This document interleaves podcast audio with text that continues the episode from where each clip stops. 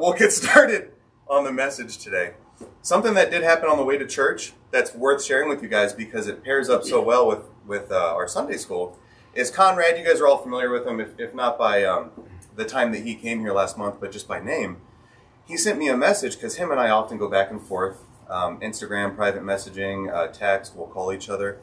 And it's really nice because even when I don't, and it's not like I, I let a lot of time go by before I do, he'll then redirect it back to the faith because he's a new Christian, man. He's like in love with God's word. And um, as I've always said, he's a very, very smart guy. And so he wanted to know how much of our perception do you think is uh, based on um, manipulation or like psychological operations? In the context of what we were talking about, we were talking about the 1950s and 60s Project Mockingbird that the CIA launched. Um, and that's not a conspiracy. I mean, that was actually an entire department that they had set aside. They had budgets for it. The documents have been released to the public. And my response to him was all of it. And, and I, I made it clear right underneath of that text that I sent him, I'm not saying that the CIA or some shadowy figure in the deep state controls all of our thoughts and emotions. I'm just saying that our perception, our worldview, our confirmation biases, as Brother Matt Powell shared uh, three weeks ago now, is shaped by those around us. And it doesn't just have to be the news and the media outlets and there are pre approved scripts that we hear parroted. Um, but it's really those around us, whether that's parents or colleagues, students, more likely while you're still young and impressionable. And I believe that's why God gives us such perfect guidelines in his guidebook about how to live a peaceable life if it were possible with all men is because he knows that we're impressionable and we have to be because we have free will. And it was just pretty amazing how it wrapped itself up in this like warm cozy blanket of practicality when you know Conrad or just a buddy of mine reached out to me and he fleshed these things out. So that's what we're going to talk about today. We're going to jump around just a little bit. I'll do my best to give you um, a heads up on where to turn, and then I'll go to the verse before that for the sake of efficiency. But let's get into the introduction. I'll say a prayer, and then one, two, three. We'll pound this out. It'll be great. So let's get this out of the way. Uh, by the way, the the message of, of uh, or the title of today's message is "You Better Act Right." Being separate in three things, and these are going to be our three points we covered today: thought, word, and deed. Um, the three are distinctly individual, but also synonymous with one another because it all forms a perfect circle or a triangle, as we'll talk about later. And so much of what I looked up just by happenstance really came from not only the New Testament, but a lot of Paul's writings. And so the subtitle is Paul's Powerful Practical Guidance. Desperate times call for devout messengers rather than desperate measures, because we never have to be desperate as born again Christians. So let's get this out of the way so we can move beyond any doctrinal landmines. Acting right, whether false piety or born of a sincere love for Jesus to please him, has no bearing on our eternal position in Jesus by putting on Jesus from Romans 13 and being kept in his hand, which no man can pluck us out of. We find that in John 10. So, to parallel our earthly family tree, which Sarah will um, attest I have a whole lot of confusion working with. I don't really understand cousins and second removed and anything like that. So I'm very thankful that God directly adopts us. There's no grandchildren with God. So to parallel our earthly family tree, I am unable to revoke my sonship status by my, you know, my mom or my dad by speaking it into existence. You know, like Michael Scott in the office, he, he just thought he could declare bankruptcy. It's not how it works. Our adoption into Christ's family tree as our promised seed of Abraham, that's who he is in Galatians 3, uh, 16, I believe, but Galatians 3. Our actions or inactions can please or displease God. But those actions will never be a revocation or a disannulment, divorcement, what have you, of our absolute assurance of salvation. And again, I'm just covering this up because we're going to talk a lot about um, behavior today and how we act on a daily basis. Remember, God hates divorce and putting away. Knowing his unwavering stance, he won't defy himself as a double minded man does, unstable in all other ways, from James 1 8. And so, uh, much of what we'll look at tonight, if not everything, if my memory serves me right from my notes, God is very absolute. He's very all encompassing. He doesn't say something that leaves some gray area or a few pieces of the edge to fill in that puzzle. He uses words like always. So today, thoughts, words, and deeds. We'll dig in immediately here. So, our thoughts, our first point, our takeaway here, uh, I found a really cool verse, and there were so many that popped up that we're so familiar with. I found one by digging just a little bit deeper, but we're all still familiar with it. One of my favorite verses of all time because God, He's not a psychologist, but psychology today will borrow steal a lot of his tenets from from scripture mm-hmm. and use it as their own awesome devices right because they're they're just so witty but philippians 4 verse 8 reads finally brethren whatsoever things are true whatsoever things are honest whatsoever things are just whatsoever things are pure whatsoever things are lovely whatsoever things are of good report and that's quite a list all of that and you could say there's a whole lot of overlap there yeah, there is, because that's what you want to fill your heart with. The verse ends by saying this If there be any virtue, and if there be any praise, think on these things. So this is an active commandment. It's not something that you can do and then get beyond it. You know, you don't get your black belt in thinking on good things and then you retire from taekwondo or jiu-jitsu. These are, this is something that God said, if you want to have that peace in your heart that passes understanding that no man can know until they know me, then you just have to dwell on these things. And he gives us the prescription right here. Something else I thought was uh, appropriate came from Proverbs 24, verse 9. And it says, The thought, we're talking about our thoughts right now, of foolishness is sin, and the scorner is an abomination to men. Man, that's powerful there too, because we're always thinking about what we should and shouldn't do as far as our position in Jesus Christ or God and His commandments. This is saying that if you're a scorner or a scoffer, you're laughing at people, that you're an abomination to your own brethren, your men, your colleagues, your neighborhood. And man, isn't that true? You know, you can always find that person in a party because they're somewhere off in a corner like a wallflower, no one's talking to them, because they'll either monopolize your time or they just won't even have anything to add to the conversation. So, as always, God's standards for our life aren't just high, He doesn't just set the bar, they're perfect, they're holy. His perfect expectations, desires, and commandments go as far as to include our thoughts. Meaning, God isn't merely interested in our outward show of servitude, but our inward motives behind it. So, what's the gasoline? You know, what's the fuel that runs this thing? Yeah, the car goes from stoplight to stoplight, but what are you putting inside of it to make it do that? And God's interested in that because thoughts become things. And that's not some new age Eastern mysticism. I'm just saying that you got to filter things through, you know, your gray matter up here and from in here before it becomes an action in living color. As Paul said, he has a whole lot to say this morning.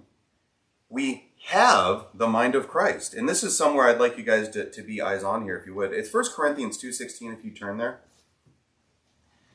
And the reason why is because when I prepare notes, I, I suppose like anybody, I, I, do it through my own lens. I can't look through anyone else's eyes or their uh, mindset or their heart. And this caught me off guard. I know I've read it. I've certainly read it. I've been through the New Testament several times, but the wording opened my eyes. So we're going to read it here. It says, 1 Corinthians 2.16, For who hath known the mind of the Lord, that he may instruct him? But we have the mind of Christ. This is so powerful for me because there's a lot going on here, and without camping out too long on this, as the you know the clock winds down on Sunday school, I, I always wish we had more time. But it says, that we can know. This is not something unknowable. This isn't an enigma. That we can know the mind of the Lord, that He may instruct Him. So we can actually, what this is saying here in context, I believe, is that we have no right to instruct God in godly things because it flows from Him to us, not the other way around. But we can have the mind of Christ. That's that's current. So this is something that's very present. It's not something that we're constantly trying to attain reincarnation, good works, you know, a, a defeatist attitude, all is lost. Nothing like that. God is saying that we can not only know his mind, but then because of that, we can shape our thoughts to be more like his thoughts. And because of that, we can be a more effective Christian in our own daily walk and out there in the world. And that's what he wants and expects of us. I love that. Have the mind of Christ. It's almost like that verse that says we have eternal life. That we have it now. We don't have to wait for it. It's not a present that we're waiting to open on a certain day, and then once the warranty expires, we got to go get another one. It's salvation. I love it. Uh, now we see the important God places on providing us a refreshed or renewed mind and spirit daily. Obviously, that's uh, 1 Corinthians 15 31. We, we have to die daily. Uh, another cool excerpt from Paul. And he was, when he got inspired to pen down scripture, he got inspired. And he just didn't stop. I think I'll write a dozen books. No, that's not enough. So this makes perfect sense because we serve an involved, compassionate God that doesn't bark, do as I say orders from an ivory tower on high. Uh, like Muhammad, for example, uh, who was also very hypocritical. And he definitely doesn't leave these cryptic riddles or breadcrumb trails for us to try to follow and hope they don't blow away in the wind. Uh, something that, when you're talking about things that can't be deciphered, you can't know them, that reminds me also of, of the Buddha, uh, Buddhism. And Sarah and I have been taking some of our time, by obvious contrast, to just really lift the Bible up for the beautiful work that it is. And we've been looking into Buddhism. And uh, we watched a documentary on it. We couldn't finish it. Uh, we got maybe half an hour in. And at some point, you just have to understand I know what I know. These things are made true. And I've added that knowledge to my virtue. And I'm not going to entertain this foolishness anymore because the thought of it's sin, like as we just talked about. But one of the things that it, it really got into in this documentary is how Christianity will play a sleight of hand and will will uh, cherry pick all of these little different parts of, of other religions over the past 6,000 years. Mm. And voila, we've got Christianity. It's just this mixed bag of all these other religions. Well, that's not true at all. and I've done a lot of the, the research on that, and it can be disproven a million times over, but we won't do that this morning. So, sticking with Paul's teachable moments from his proof positive, wildly transformed life, from his own wicked imaginations to righteous selflessness, shipwreck, imprisonment, he made it clear that our obedience Christward is what? Our reasonable service. We're not even going over and above. You know, we're not looking to be lifted up on a chair or on someone's shoulders right. while they sing He's a Jolly Good Fellow. It's just reasonable. You know, hey, the trash comes Wednesday. You should take it to the bottom of the driveway. That's reasonable. No one's waiting down there with the trophy. That'd be, actually, that'd be kind of cool. You did it. I sure did. so Paul made it clear our obedience Christward is our reasonable service, which includes keeping our thoughts in our, or in parentheses, God's own mind, because we just talked about it. we can have it.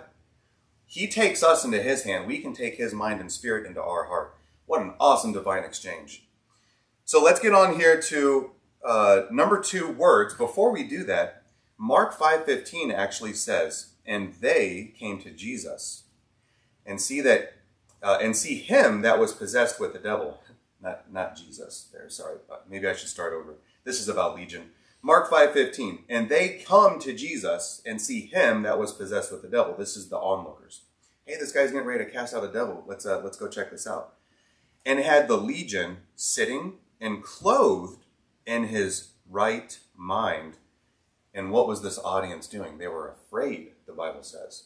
So, what were they afraid of? Shouldn't they have been more afraid of this demonic possession of this man, where he wasn't in his right mind? He was biting himself, cutting himself. He was he was living this weird abomination where he dwelt in the mountains.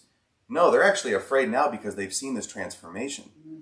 And I mean, as I'm saying this to you guys right now, and this isn't anything new, but I'm getting chills because I think about what a parallel, what a huge blinking neon arrow to our lives as Christians when we're so transformed by God, when we let Him be God, that others around us, family members, colleagues, they think we're a little strange. They get a little bit scared. They want to distance themselves from us. Wow, what's this guy on? Uh, nothing. It's nothing you can inject or swallow, but it sure is Jesus. And this was this was just an interesting illustration of what were the people afraid of. I mean, they were used to seeing this guy bonded up, drooling from his mouth, speaking incoherently. But as soon as God shows up, he gets cleaned up. So let's move on to words here because those thoughts become our words, become our actions, become our life. Right. There's two really great verses. If you guys would please uh, turn to Psalms, or just one excerpt, Psalm 19:14, or as Joe Biden says, Psalms. we'll go that. Phonics are funny sometimes. While you guys are turning to Psalms 19:14, I'm going to read from Romans 7:23, and uh, we'll just get back here to what Paul the apostle has to say. Romans 7:23 reads.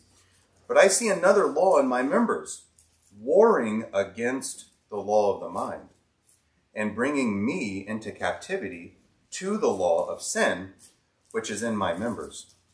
This is Paul just being very raw, very open, and, and earnest with us, not saying, "Oh man, I got my uh, my ink quill right here. I'm being inspired.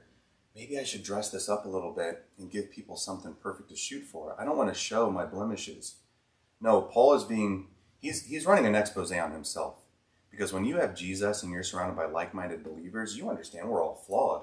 So what he wants to do is point out his imperfections in a way to glorify God because we already have a perfect example. Mm-hmm. We don't worship or pray to or make a deferment to Paul on our behalf, who's then going right. to talk to Jesus. No, we have a direct lifeline to Jesus Christ. So you guys are already there in Psalm 19:14. It reads, "Let the words of my mouth and the meditation of my heart." Boom, right there we've got words and thoughts. Be acceptable in thy sight, O Lord, my strength and my redeemer. What a phenomenal verse the psalmist shared with us here.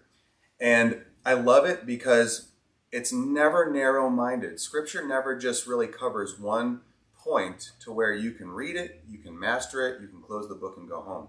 This is talking not only about our, de- our words, but about the thoughts that give that wellspring of life to the words, because that's where it all starts.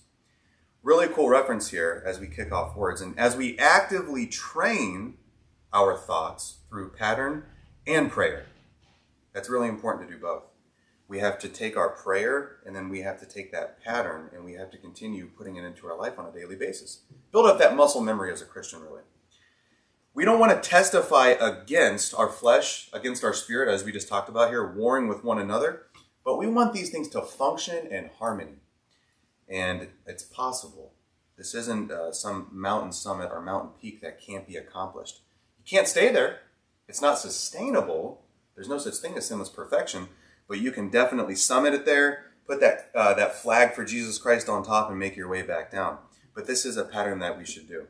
Our natural, as the Bible calls it, or brutish nature as uh, sinful men is to have the flesh, like Paul just talked about, war against the spirit.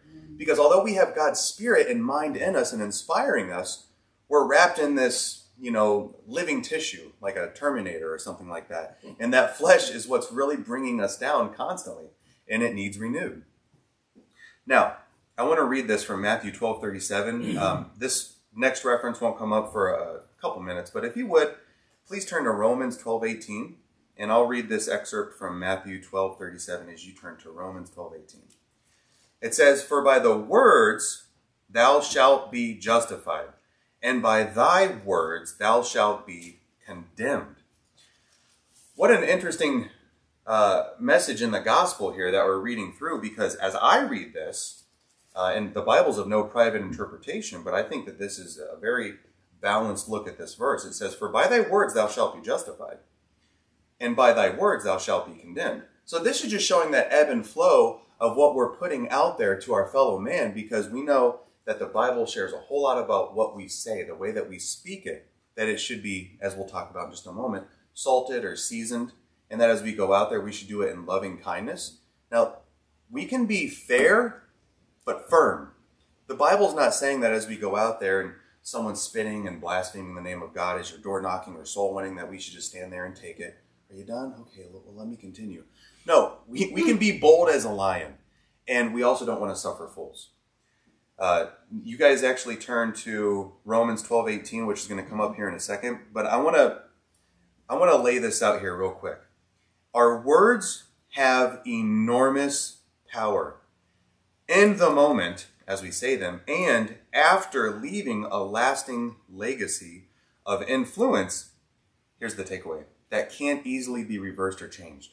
And that's what we look at with first impressions, handshakes, those first few moments that you spend with someone whether it's at the door or, you know, Daniel just started a new career this uh, last week. He's meeting a lot of new people. He's laying that foundation for who he is and the task that he's up to as a diligent worker for Christ. Right. Uh,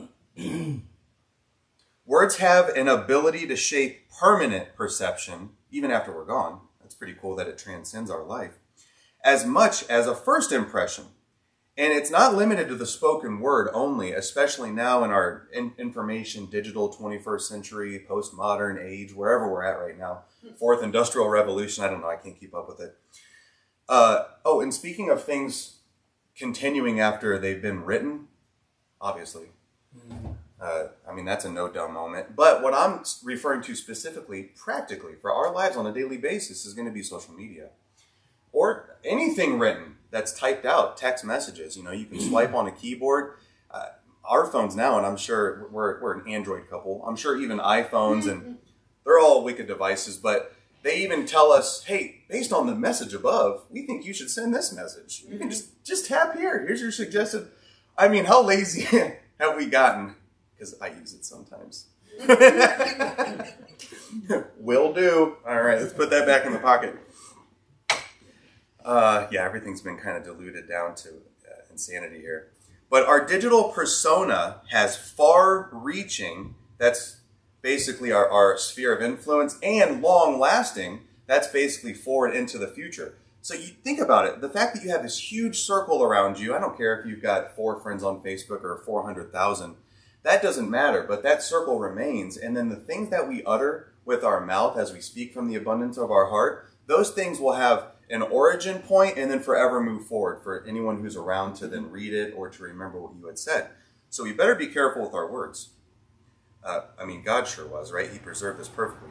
So here's the takeaway we can wield what I like to think of as the superpower wisely or wickedly.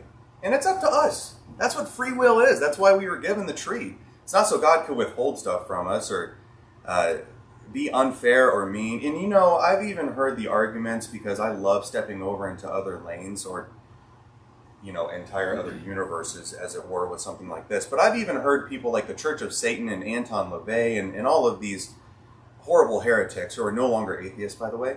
But I've even heard them try to make the supposition that uh, Satan, rather than God, was the was the real um, lighthouse of freedom and knowledge and wisdom because hey, he just wanted to broaden our horizons. He wanted to open up that third eye that had been calcified shut, and uh, it, he just made an offer of a fruit. Who's the real one that's trying to withhold knowledge from you, huh?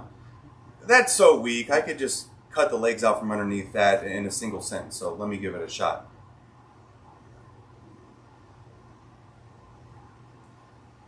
The only thing Adam and Eve added to their faith was sin.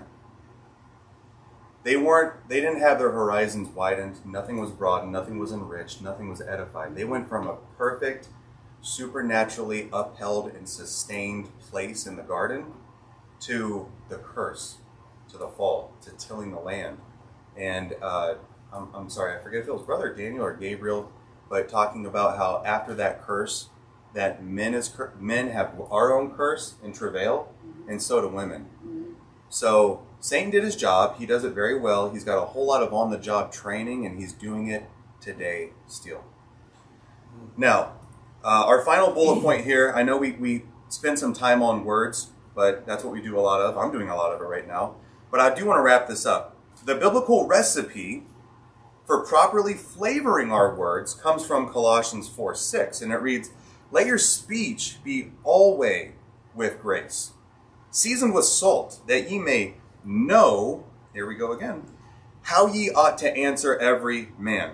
Now, this scripture, as soon as I read it, was really a direct uh, paraphrase or a parallel to 1 Peter, Peter 3.15, which is also one of my favorite verses. I say that a lot, every verse that comes up. That's one of my favorite verses. Yeah, right. all good. They're all good. yeah. What from Romans? What? Oh man, that's one of my favorites. So 1 Peter 3:15, but sanctify the Lord God in your hearts. Separate him from the world. Don't add him to the world. Hmm. Man, oh man, I mean repeat that a hundred times over. With with strange gods, with false gods. And be ready always. That word's showing up a whole lot. How can we be ready always? And what are we supposed to be ready for? Well, 1 Peter 3:15 wraps up by saying, to give an answer to every man that asketh you a reason of the hope that is in you with meekness and in fear. That's basically our prescription or the recipe for how we should respond to the people that have questions of us. And by the way, I know many times we shouldn't answer a fool according to his folly, but when someone comes at you and they ask you these questions, these open ended, door swinging, wide open questions, they might be doing it because they're scorners. They might be doing it because they're scoffers and mockers but that's still an open door opportunity, especially if other people are within earshot of that conversation to share the gospel. Amen.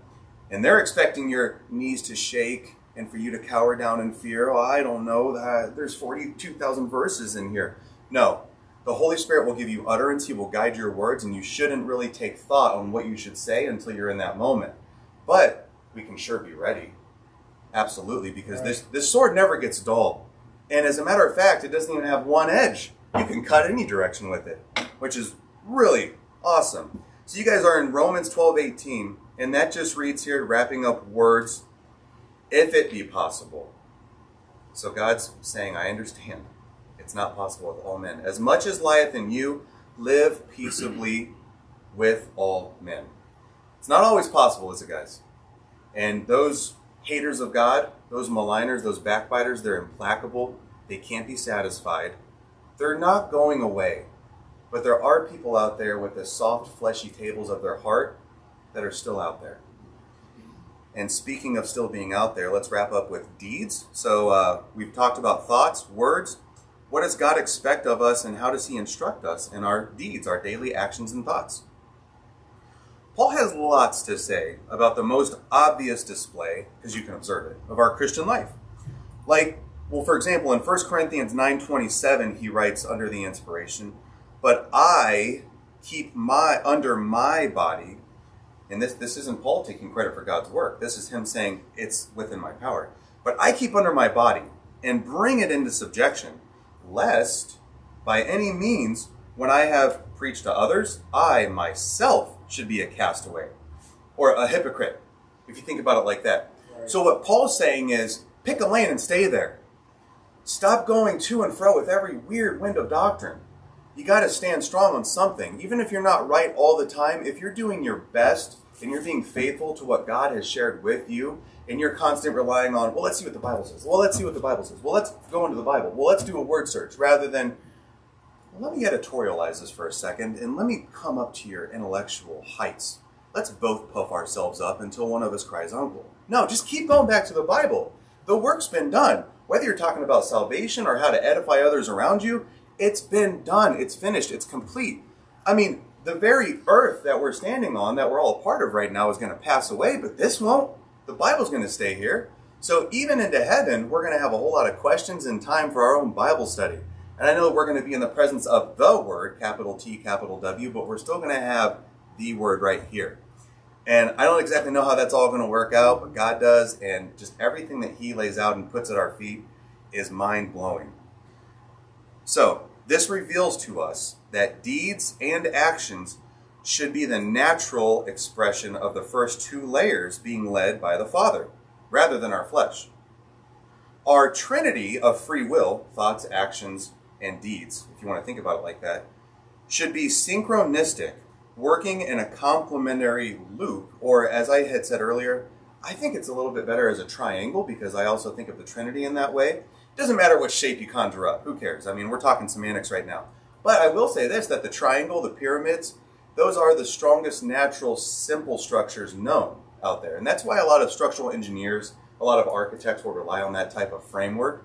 The Egyptians sure did and it's still around today. The triangle. That's pretty cool. So deeds shouldn't be piously manufactured or contrived with counterfeit conviction. Hopefully, as we walk circumspect and we spend a lot of time in the Bible, we can mark those types of people and we can look for the warning signs of knowing, uh, I think those are just feigning words of wisdom, you guys. You know, I'm talking about like your Steven Furticks of the world, whoever the case might be. Um, you know, pastors that come out on stage with uh, super soakers because they're they're just trying to be relatable. Mm. Well, this book's really relatable. I mean, we haven't really veered far from it at all this morning. And Paul, just as one author and contributor under the inspiration, has shared a whole lot with us that's really relatable and applicable in 2020. Although, maybe I'm just jealous because I would love to spray everybody with a uh, mm. super soaker.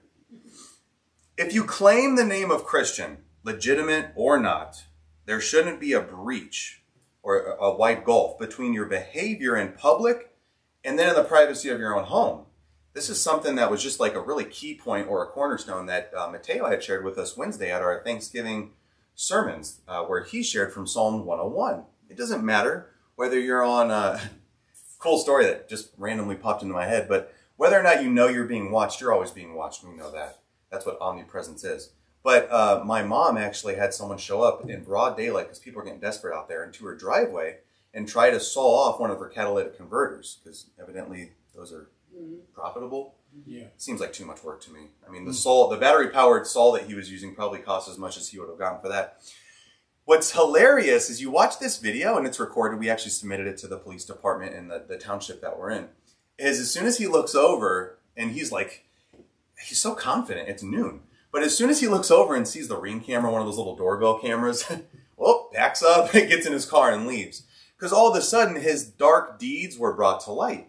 Now, he was actually arrested one or two days later because he got a little bit greedy and he was just going around driveway to driveway, hacksawing people's catalytic converters off.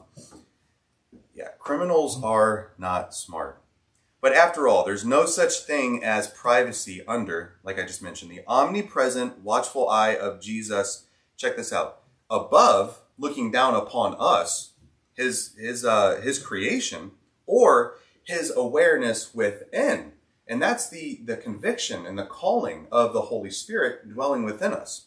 So there's two directions there. Deeds, uh, or I'm sorry, this is actually our, our final uh, point here. If you would, as I read through this, would you turn to 2 Peter 1 4? And as you're uh, turning there, I'll just read that deeds shouldn't be pious, piously manufactured or contrived with counterfeit conviction, just by way of going back there to make sure we understand that point. It should come from within. But the reason I wanted to stick there for just a brief moment is because I've noticed that when you give in to the Holy Spirit, even if you do it falsely in the beginning, you're still going to get a reward. It's still profitable. And here's what I mean by that. A lot of times, I don't want to go to the gym. I just, I don't want to, I shouldn't say a lot of the time, almost never, really. Sarah never wants to go to the gym. And so, what I'll do, because I'm, I'm so clever with uh, psychology, right, is I'll say, hey, let's maybe shave, we, we set a countdown timer. Let's shave off five minutes. We'll meet halfway or 90% of the way me, 10% of the way you. And let's just get this over with. You know what I mean? And uh, she knows that when I say that, it's just an eye roll moment. And she's like, he's not going to give up. And she tries everything she can, man. She, she really dangles that carrot and she's like, you know, make your favorite meal. Oh, well, uh, didn't you just get a new PlayStation game? No, oh. I don't even remember where the button's at on the PlayStation. Come on, let's go to the gym.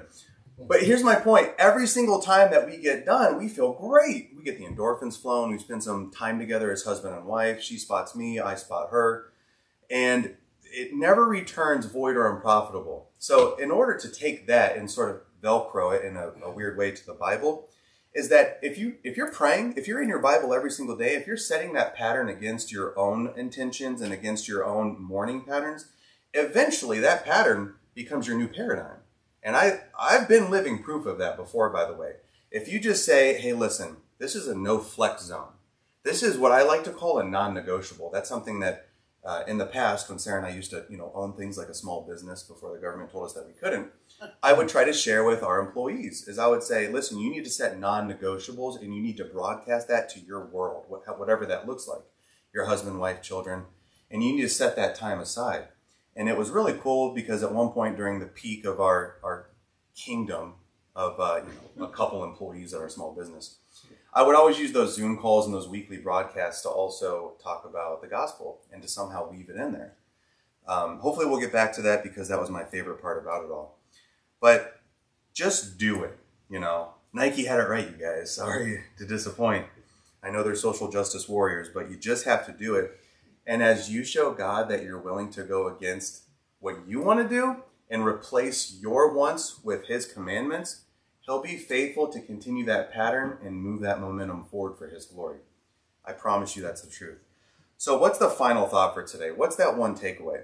Well, before we get there, you're in 2 Peter 1 4, and it says, Whereby are given unto us exceeding great and precious promises, that by these ye might be partakers of the divine nature, having escaped the corruption that is in this world through lust. Wow really powerful. So God never breaks his promises. He gives us a whole book of them so that we can hold him accountable, not that he needs us to. We don't hold God's feet to the fire, but he's always faithful and just. He never fails us, we fail him. And then what can we do with our deeds? We can have an outward showing of how we're separate, we're sanctified from the world. And that's a really cool place to be because you're going to get all sorts of different reactions from people, like we talked about right at the outset of this message. They might distance themselves from you, but it just takes one. It just takes that one moth to the flame for them to come to you. So, our final thought today is going to say while our life would be well spent seeking opportunities to glorify God without respect for or thought of our rewards, we'll still receive rewards of crowns, as Brother Steve Powell shared recently. When we achieve the high calling of abiding in the vine of Jesus Christ, uh, actually, let's go there. This will be our last uh, scripture reference John 15 5. Let's go there real quick so that we can read this abiding in the vine and the fruit, the good fruit that comes out of that. In John 15 5, it's going to read, I am the vine, ye are the branches. He that abideth, ETH, continually, abideth in me, and then what? And I in him. The same bringeth forth much fruit. For without me ye can do nothing. Amen. And that's true, isn't it? Nothing. Look at that. Look at those concise words that God uses in his Bible. Man, there is no gray in this black and white. I love it. So we just read that scripture about abiding in the vine. So listen, whether at work, whether in the world, whether on social media, whether in your home, like we talked about, our thoughts, words, and deeds should coexist in biblical balance with joy. This isn't some weird subservient lifestyle where we put ourselves into a, a black sackcloth and you know we scrape boils off of ourselves like Job did. No, with joy. We shouldn't serve in stone-faced bitterness. And I'll close out with this. Here's where that joy comes from. Deuteronomy 28:47 reads, "Because thou servest not the Lord thy God with joyfulness and with gladness of heart for the abundance of all things." So what's the opposite of that? We can enjoy and have the abundance of all things if we're serving him and we're doing it joyfully. So this was just something I wanted to cover today with you guys because even as we feel a little bit more isolated, sequestered on, uh, you know, at home imprisonment, uh, quarantine, we still have a sphere of influence and we're still going to have that ability, like we talked about earlier, the circle around us, and then with our words continuing forward into the future. So make it good, make it count, and make it for God's glory. I'll close up with a word of prayer. Dear God, thank you so much. Like we've just spent so much time talking about your word never passing away, never failing, and for you giving us abundant promises so that as the going gets tough, we can open it, we can flip around in it, and we can see those promises and just know that you are God and that you faileth not. But boy, we sure do. And that's why you tell us that things of yesterday are gone, die daily. Renew yourself daily through me, because I'm going to give you that living bread. And you're never going to thirst again if you drink of this living water. So many promises going on in your book, God. Just let us be faithful to believe it like a child and just to live every day, not worrying about the things of tomorrow, but letting our thoughts, our words, and our actions be true to you because you are always true to us. I pray all these things in Jesus' name. Amen. You say make it good, make it blank, and make it to God's glory. What was the middle I don't know. Really? Did I just say it? At the very end, make it good. Just before you pray, make it good, make it last, make it to God's glory. I don't know.